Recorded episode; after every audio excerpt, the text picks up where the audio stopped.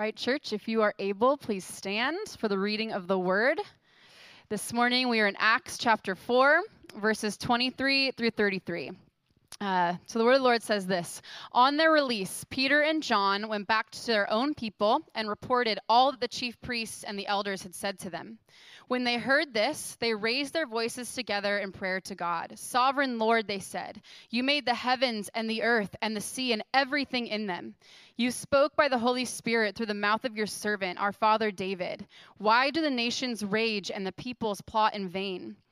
The kings of the earth rise up, and the rulers band together against the Lord and against his anointed one. Indeed, Herod and Pontius Pilate met together with the Gentiles and the people of Israel in this city to conspire against your holy servant Jesus, whom you anointed. They did what your power and will had decided beforehand should happen. Now, Lord, consider their threats and enable your servants to speak your word with great boldness. Stretch out your hand to heal and perform signs and wonders through the name of your holy servant Jesus. After they prayed, the place where they were meeting was shaken, and they were all filled with the Holy Spirit and spoke the word of God boldly. All the believers were one in heart and mind. No one claimed that any of their possessions was their own, but they shared everything they had. With great power, the apostles continued to testify to the resurrection of the Lord Jesus, and God's grace was so powerfully at work in them all. This is the word of the Lord. You may be seated. Thank you, Aubrey. Hey, good morning, everybody. Ah, you guys, the talk behind stage is that you guys are on fire and ready. It's a lively crowd this morning. All right, I'm so excited. I get a Ferrari this morning and uh, not a beat up Pinto. You guys are ready to rock. I can't wait. I can't wait. Here we go. All right, so this passage is so dramatic. In the moment right before uh, this, mo- this passage is even more, is even equally dramatic. Right before this whole scene where they get together and they start praying, uh, Peter and John are just on their way to a boring old prayer meeting, right? I mean, for a lot of us, our biggest expectation at a prayer meeting is, you know, that we might fall asleep at some point in the prayer meeting. But these guys, man, that's not how they prayed. They're on their way to a prayer meeting and they see this guy who is crippled. And Peter just gets he just gets fired up and he's like, "Bro, I want to pray for you in Jesus name to be healed." Wham, right there, the guy jumps up. He's healed. Everyone's freaking out.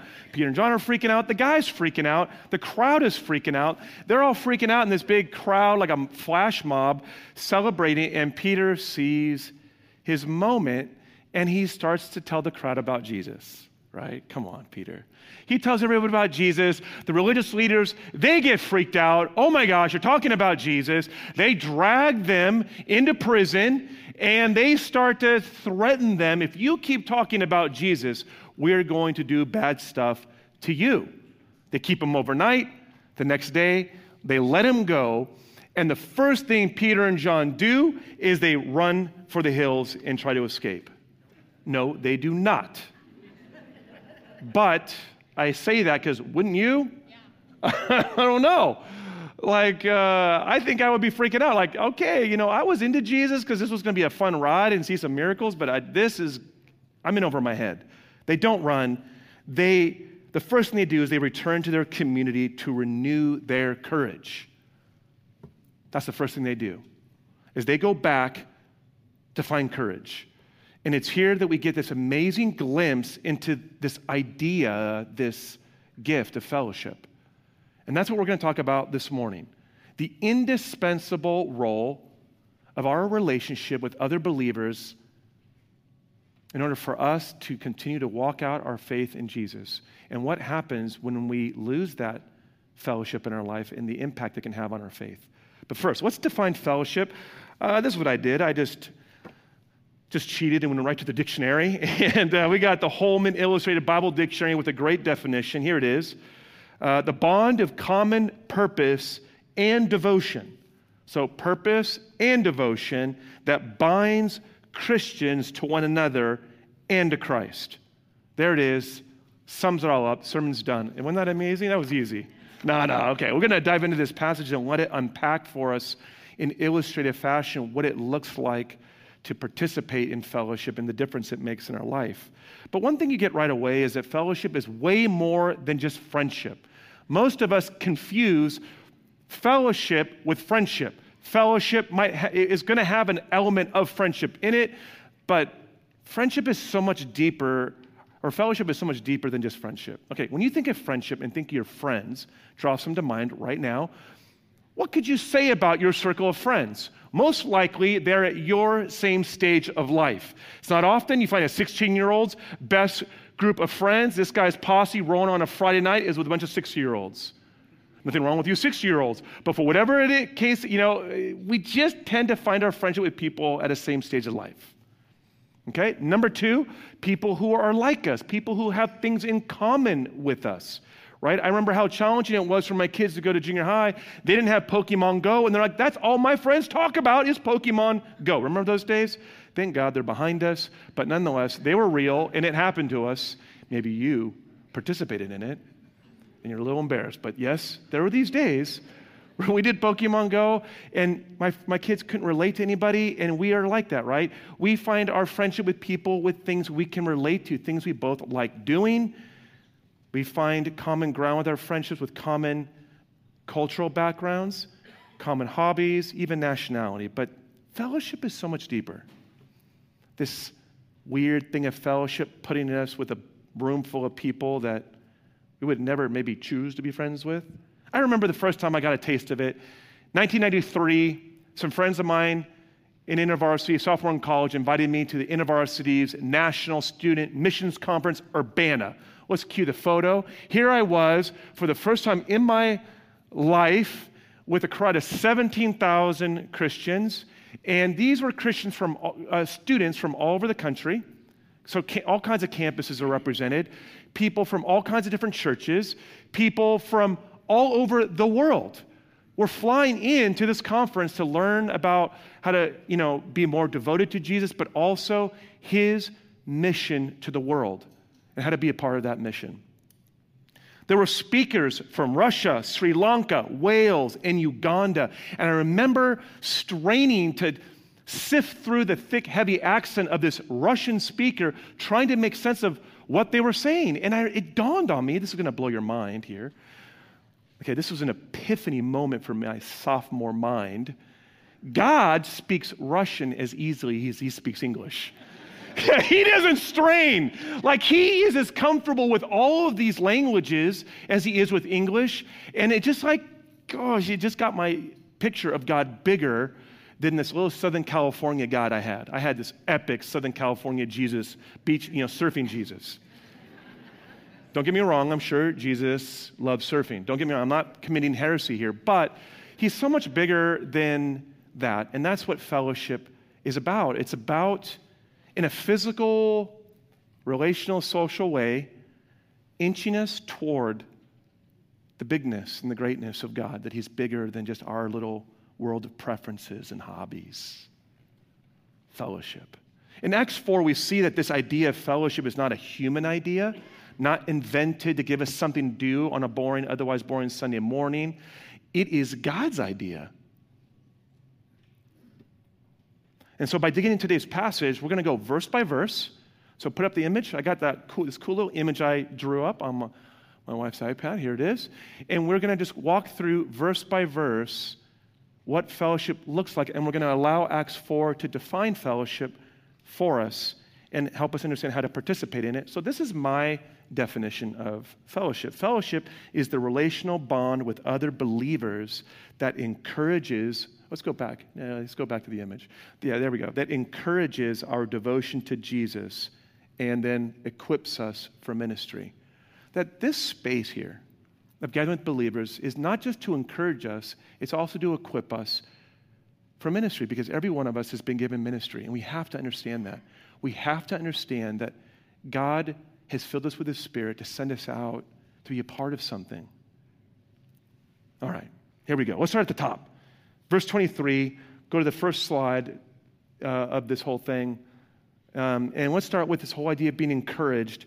And there's three key words in the passage. If you look at your notes, I printed it out so you could actually underline and circle. If you don't have a Bible with you, you can really kind of follow along verse by verse. Look at this. There's in, in the first verse, verse 23, you're going to notice some key words. You're going to notice these words like um, re, uh, reported and raised. And in verse 23, it says this Peter and John went back to their own people. Substitute went back with returned. And that gives us our three R's.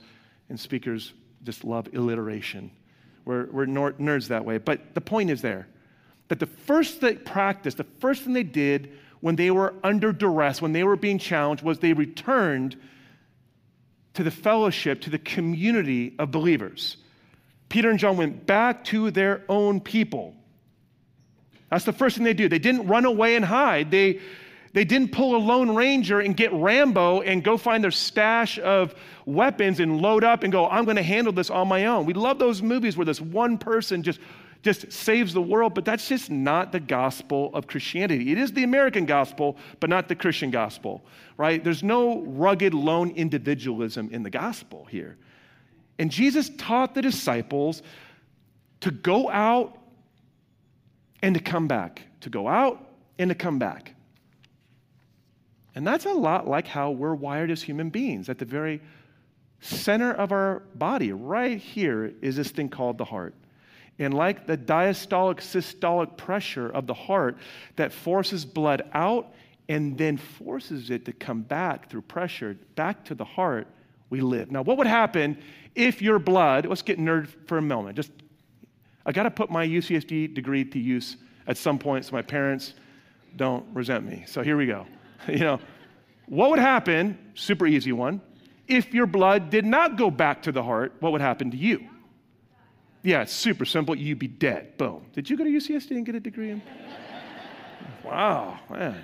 She must be a UCSD student. Secondly, what happens to the blood when it goes back to the heart? Why does it have to go back? What is it lacking? What does it need? Oxygen. That's right. So here's an interesting little metaphor your blood has to go out. So do you. You got to go out in the world where you're surrounded with people who don't believe in Jesus. And we are exposed to their ideas that contradict the foundational convictions of our belief in Jesus. And ideas are like viruses. You know that? They're like viruses. They can be animated and take on life on their own and get into your head and just stick there and metastasize and multiply themselves like a virus. This is what they do. But what Jesus doesn't do is, hey, look, ideas are contagious. Don't go out there, huddle up and stay safe. He doesn't do that. He sends them out there to be exposed because that is the only way they're going to bring his healing presence to the world. And they go out there and are exposed to all of these ideas, but they've got to come back. And why? Because you need to be reoxygenated. I got to say that right. Reoxygenated. You need to be refaithed. Because you go out there and you use up your faith. And every one of us is like that. No one, even me. Doesn't matter you think, oh, that guy's up there, he's teaching all the time, and he's got to just have. So. No, every one of us is sent out and finds our faith getting used up, and we need to be refilled with new faith. Come on now. Just this last week, I was texting my man Nick Nick, I need prayer right now. Reoxygenate my soul with some fresh faith. And that's what's going on here. Whenever you return to community and you return into this space of fellowship, it's to re faith your soul. Verse 23. Um, it says that they reported all that the chief priests and elders said to them. I love this one, okay? So this is the second one. They returned and they reported. What this really just means is that as believers in fellowship, it's where we are honest and share about the struggles and challenges that we're having in following Jesus because we are all going to have challenges. How many people here have felt challenged in their faith in the last week? Oh, whoa, this service is much more honest. Or you're just much more troubled. How about in the last month? In the last month? In the last month, raise your hands. Come on. If in the last week or last month, all right, okay. How about in the last year? All right, okay, now we got everybody. Uh, there's some amazing people in this room. It took a year to get your hand up. That's amazing. You're doing better than me. But the point is just simply that we are challenged. And what did Peter and John do? Let's think about this for a second. These guys saw Jesus walk on water. That's pretty impressive, man. If I, you know, if I just levitated off the stage and flew over the room, you'd be like, whoa, that might, maybe it would scare you, but it might boost your faith. Jesus, they saw Jesus walk on water. They saw him raise people from the dead. They saw him heal people. They heard his teaching. And yet, still, when they're challenged, they have to go back and share what they're experiencing so they can be encouraged. They got to go back. So do you. What, is, what has challenged your faith? What is challenging your faith? Because the truth is, you are going to be sent out. Every weekend we come here and we're sent out again, like a heart. Boom, boom. And you're coming back. But sometimes we get stuck and we don't come back. And we start thinking, I can do this on my own. I don't need other believers. Yeah, that wasn't that funny last time. Eh, that wasn't that entertaining. Eh, it's a little too cold. And, you know, and you allow the, the enemy to sneak in with these little, these little petty things, and it starts to, well, I got this to do today. Oh, I'll just sleep in. And it starts chipping away, but it's coming back that refaiths you. And we all have challenges that use up our faith. And we need to come back, and whether it's here or into our small group, into our accountability group, because if you don't, your life is like blood that never returns to the heart. And not one of you, not one of you can carry your faith alone. You just got to hear that. Listen to me. You got to hear that because some of you have lost your faith or you're feeling it slip through your fingers. And it's because maybe you're doing this by yourself. You're holding your doubts inside yourself. You're holding the challenges to yourself. And you're not allowing God's design of fellowship to reoxygenate your faith. See, there's three areas of challenge that we experience in our faith.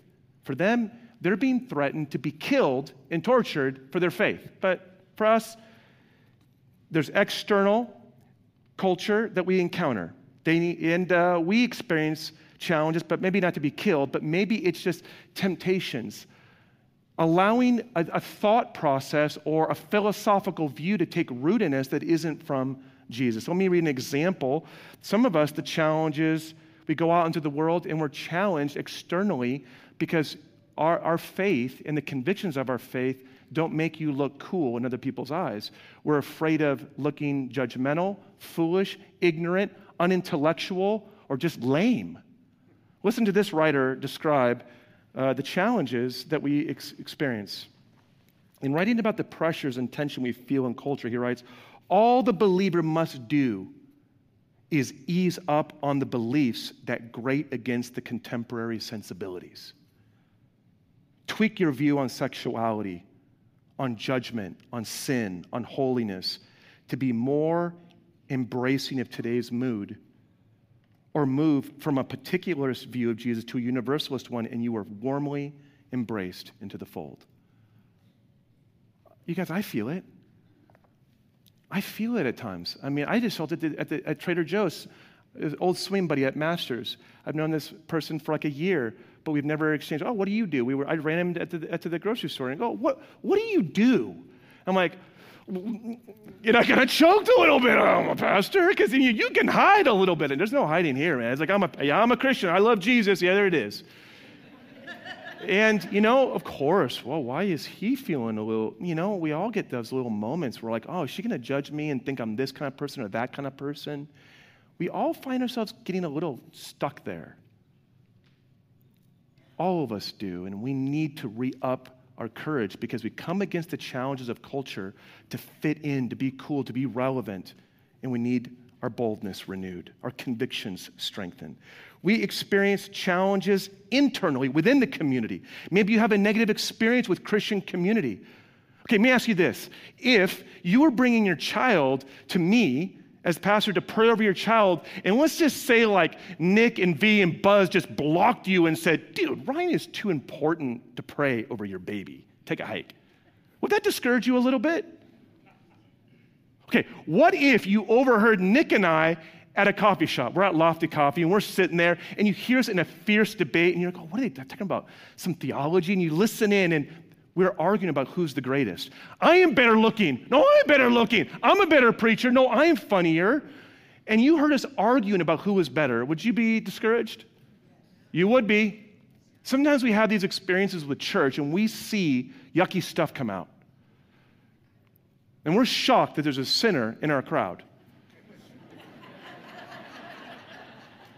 Do you know that those examples literally happened with Jesus' followers? Literally, when people were bringing their babies to Jesus, they're like, whoa, dude, easy up on the baby action. Jesus is, walks on water, take your baby elsewhere.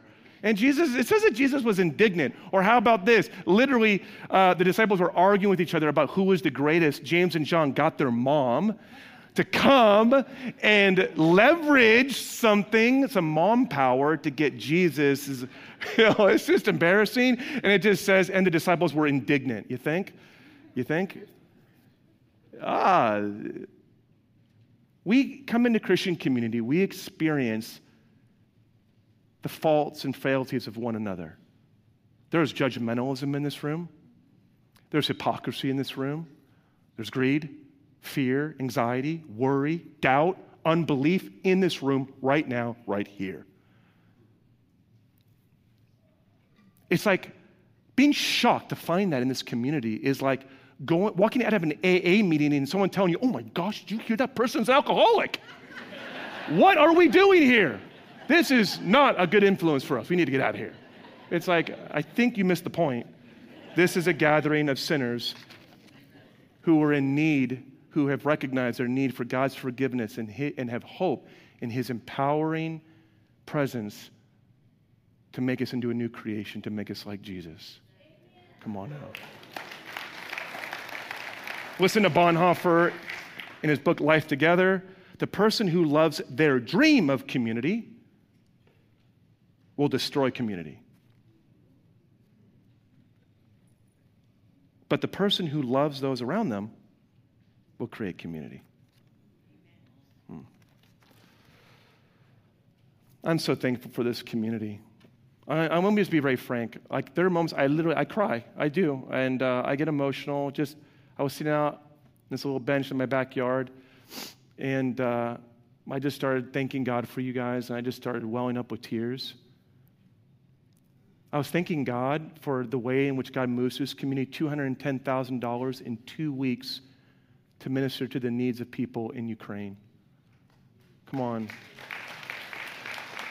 Why, why shouldn't we? We should have paused because you know what? We would be selfish, greedy misers if it wasn't for Jesus. So thank God He's in our lives moving through us to do things for people that we don't even know or really care about because we don't know them. But yet God does, and He moves through us to care for people we wouldn't normally care about. But there are internal challenges, external, and there's personal temptations, doubts, personal needs, unbelief, and we need one another to face those challenges. Number 20, uh, thirdly, they returned, they, uh, they uh, reported, and they raised their voices. Verse 24 says, They raised their voices together in prayer. When we raise our voice together in prayer and worship, we fan the flame in everyone's hearts. Put up the fire. You know, when you want to get a fire going, what do you do? You got to blow on it. And why? What happens when you blow on a fire? Your oxygen, yeah, come on now. Where do you go to college? Yeah. Come on, USC. Oh, oh, shoot, sorry. Yeah, yeah. I was used to USC. Sorry, sorry. Come on now when you guys are literally singing in this room, you're blowing your oxygen into this room. And during COVID, that was very stressful. But now we can just be stoked on it and go, you, you are like blowing on the embers of one another's faith. Literally, when we come into this room and you decide, I'm going to raise my voice and look like a dork and I'm going to do some karaoke with these guys, you are literally encouraging the person next to you because if you walked in this room and I was the only guy singing, that would be very discouraging. But thank God we are all singing together. And when we sing together, when we pray together and we hear one another's prayers and voices in worship, it just fires up our soul. It fans the flame of one another's hearts. Just this week, a couple invited me to their house to pray with them as they're facing a health crisis that is literally turning their family upside down. Young family, young kids. And just hearing one another's prayers together just strengthens us. All right. Return, report, and raise. Let's talk about uh, fellowship is where we're equipped. We don't just come to fellowship to be encouraged, we come to get equipped. And this is so important. Let's read this verse together. Let's go to the next slide, the next slide right here. So, this is where we've been on encouragement. Uh, yeah, the next drawing I did. Yeah, next one, next one. Yeah, we've been up here on the encourage, return report raise. Now we're down here where they're equipped. And what we're going to find is the equipping isn't some boring training session. They get shaken and failed. God shows up and equips them because it's God that equips us to do the ministry that He alone can do through us. We depend on God. But God's chosen means for us to be equipped by Him is this community. That's just the way God designed it, that's the way God wants it. Let's read the passage together. Let's go back and reread this moment. Here it is.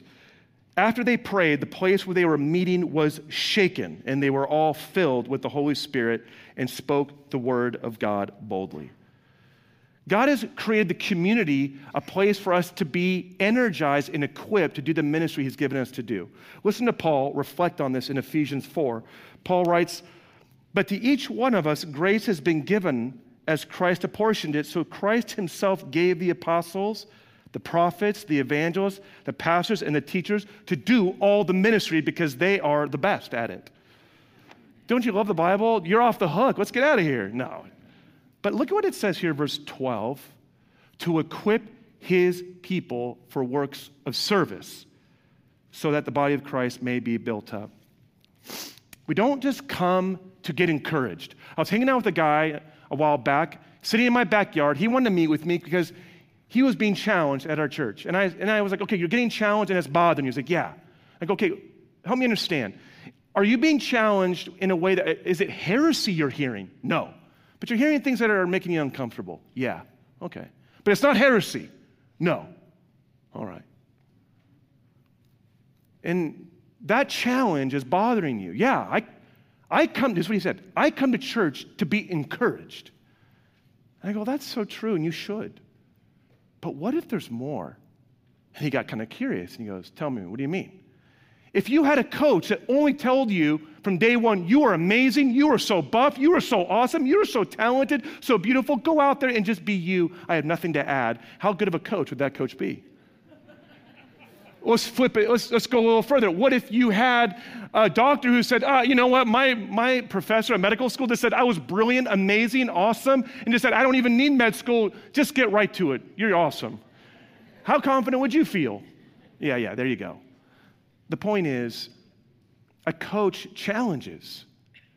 A coach equips us in, by challenging us beyond our current ability and capacity.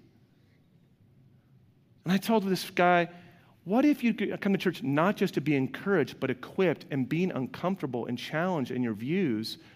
We're not talking about heresy here. We're not talking about contradicting the scripture, but allowing your understanding of what it means to apply the gospel to your life is bigger than what you already have. And he's like, I'd never considered that.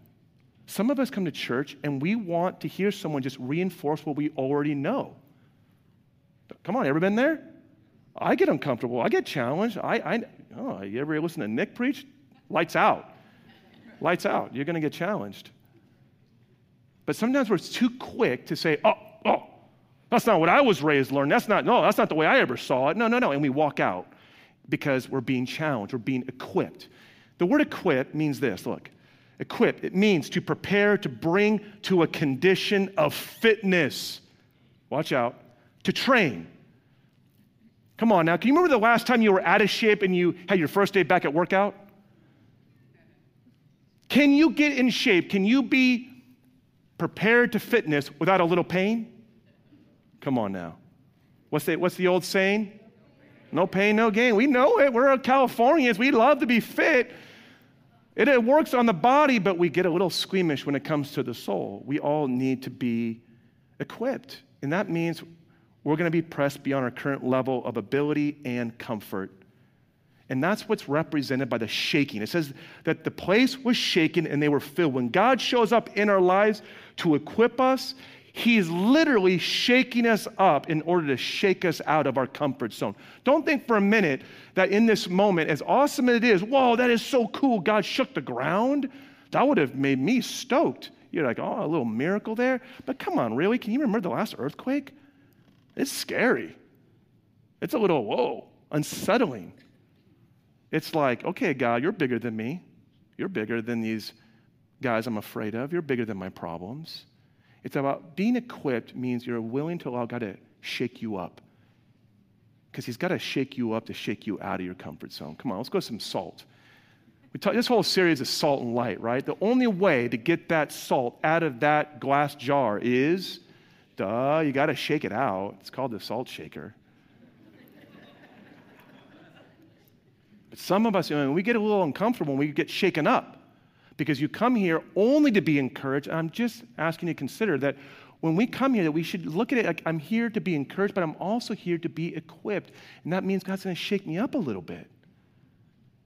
And that's a good thing. That means the Holy Spirit is working in your life. And that gets us to being filled. Oh, actually, the word shake. Let's, let's go back to the word shake. Let's go on to the Greek word here. The Greek word shake means this to agitate, to disturb, to unsettle. Yeah, God has to agitate us to activate us, to put it simply. It's called, in old school Christian lingo, conviction. Yeah. It is the burn in your legs, in your lungs when you're going past your current level of fitness to a new level of conviction. Come on now. Who could use some of that right now? Filled. Filled reminds us that God is prepared to fill us with everything that we need to do all that He has called us to do. And being filled reminds us that when we're following Jesus, when we come together to be encouraged and He begins to equip us, He's going to equip you to do things that you would never do on your own. That you would never feel confident. And naturally, when God is equipping us, we're going to feel I couldn't do that. Oh my gosh, I could never see myself be able to pull that off. And you get insecure. That's what a good coach does. A good coach doesn't just put you in the position that you want to be in. When my son was first playing club soccer, the coach would always put him on the left side so that he had to learn how to use his left foot. And he would come and tell his coach, I am terrible on my left. I don't have a left foot. I can't do it. And he's like, Exactly. That's why I'm going to put you there every game until that left foot is as natural as your right. And God is so good because He's going to walk alongside us in those moments where we're stepping out. Maybe it means talking to a friend who doesn't know Jesus. Maybe for you, it's confronting some areas of unbelief that you allowed in. And God is trying to shake you up, saying, hey, don't buy into those doubts so easily. Let me shake up your views being filled with God's presence is the energizing power of God in our life to live beyond our capacity by ourselves. And that's what you were made for. But the place in which God connects us with that spirit is so often with each other. It's being together that we're equipped by God. I want to invite the band to come on out. The Holy Spirit is the one who reoxygenates our faith. And maybe right now there's a place in your life where God wants to reoxygenate you because your faith is challenged. Maybe for others of us, it's because God is equipping you and He wants to send you out, but you've been focused on all the reasons why God can't work through you in your life. Why, man, God could never use me to talk to anyone about Jesus. God could never use me to lay hands on someone and pray for healing. God could never use me to share generously to meet the needs of others. That's what we see in this passage, these three things sharing, speaking, and then I didn't put it on the screen, but in giving generously. These are amazing areas of ministry. And maybe you're being stretched to be more generous, or stretched to be more bold and loving with your words, or maybe stretched in your faith that God would want to heal others through your prayers. But you're like, no way, God couldn't do that. Of course He can't. All right, God can never, you're thinking, you can never do that. But of course, you can't, but God can through His Spirit. So, go into this song, I just want to invite you, lift up your hearts to God. As we go into this song and we wrap up, where do you need fresh boldness in your life? Where do you need a, fr- a fresh reoxygenating of your faith with boldness or conviction as you follow Jesus and are sent out today?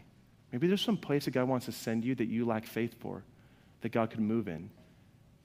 Well, maybe that place is right here. As we go into this song, I want you just to name that place where you need a fresh burst of boldness or conviction or faith in. I want to invite us to lean into this song and see it as more than just a moment where we karaoke, but this is a spiritual moment where you are opening your soul to the energizing influence of the Holy Spirit right now. Through worship, God imparts himself to us. C.S. Lewis.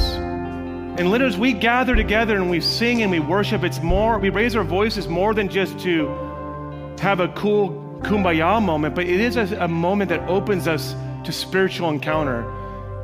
And some of us this morning, if we're honest, our hearts feel a little burned out. Can we go to the coal again? The image of the coal and the fire? When I first became a Christian, my friend told me this. He goes, When you have a fire and you take a coal out of that fire, what happens to that coal? Yeah, it burns out. It just stuck with me. I still remember it. Was like a random moment in a parking lot in my high school. And I remember this illustration because it's true. And some of us, and you know, every week we come back to this place a little bit dried up sometimes, a little bit used up in need of our fire, our faith, our conviction to be rekindled. All of us need that. I need that. And there's no shame in admitting that. And maybe you're here this morning and you're feeling more like the coals on the right, the ones on the left. Or your left, yeah. You know, you're feeling a little dried up. You're feeling a, a lack of conviction, faith, or passion, and you need a fresh rising up of the Spirit in you. Hey, some of us, we just need it for our own faith. We got out there and we got some ideas of unbelief, like a virus that got us, and our faith is not what it used to be, and you need God to renew conviction, but you can't do it alone. And maybe for you this morning, it's letting others into the challenges that you're facing to walk out your faith. It's being honest with someone sitting next to you. It's reaching out to us as a church and saying, hey, I could use some help. I need some prayer. I can't do this. Maybe for others of us, God has been wanting to send you out and equip you to share your faith with people in your life, and you've been kind of a little bit stalled out with fear. You got cold feet. Like the first time I walked up to let this cute girl in sixth grade know that I, I kind of had a crush on her, I just like froze. I was like, ah! I just kind of like choked up and froze. And some of us are just lacking that courage to, in Jesus' name, just to invite others into spiritual conversation about who Jesus is or what their background is and what do they believe about God. We're just so nervous about offending people or looking weird that we're just wound up and we're just, we're not burning bright.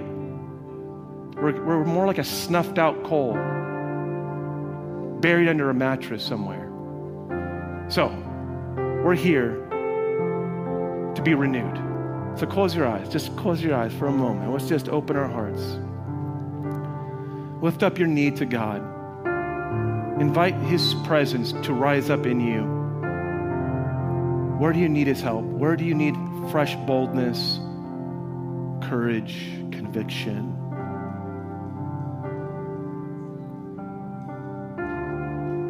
Where have you been doing it on your own? And today God's saying, let somebody know. Let somebody in to help you.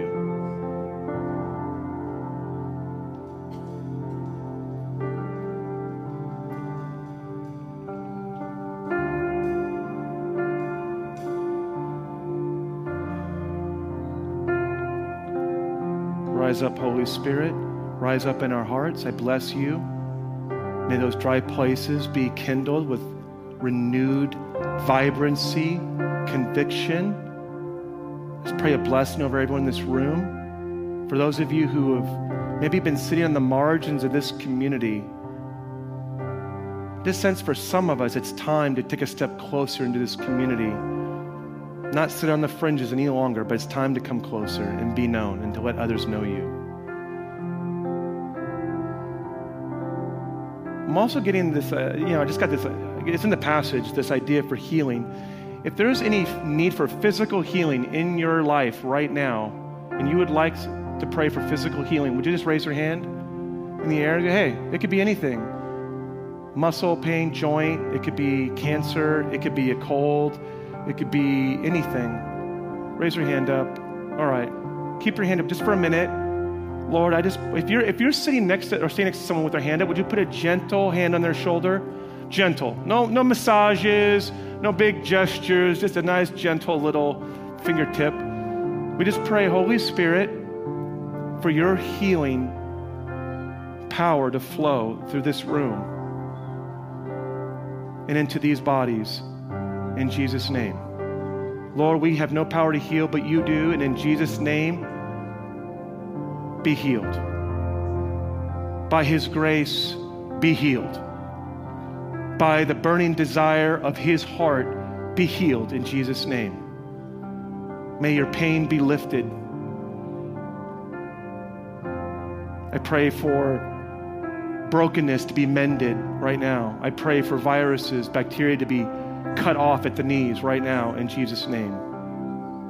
I pray for bodies and minds and hearts to be fully restored.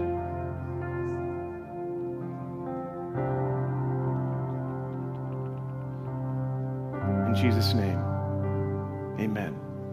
Come on now. All right, all right. We did some church this morning. If you did sense some healing and you want to continue to pray into it, Buzz, Buzz is up here. We got some prayer warriors up here. We got some prayer warriors. Come on up and get some prayer. If there's some prayer that you still want to lean into a little bit more deeply, come up and let us pray for you guys. We love you. All right, go get your kids. Have a great week. Have fun, everybody.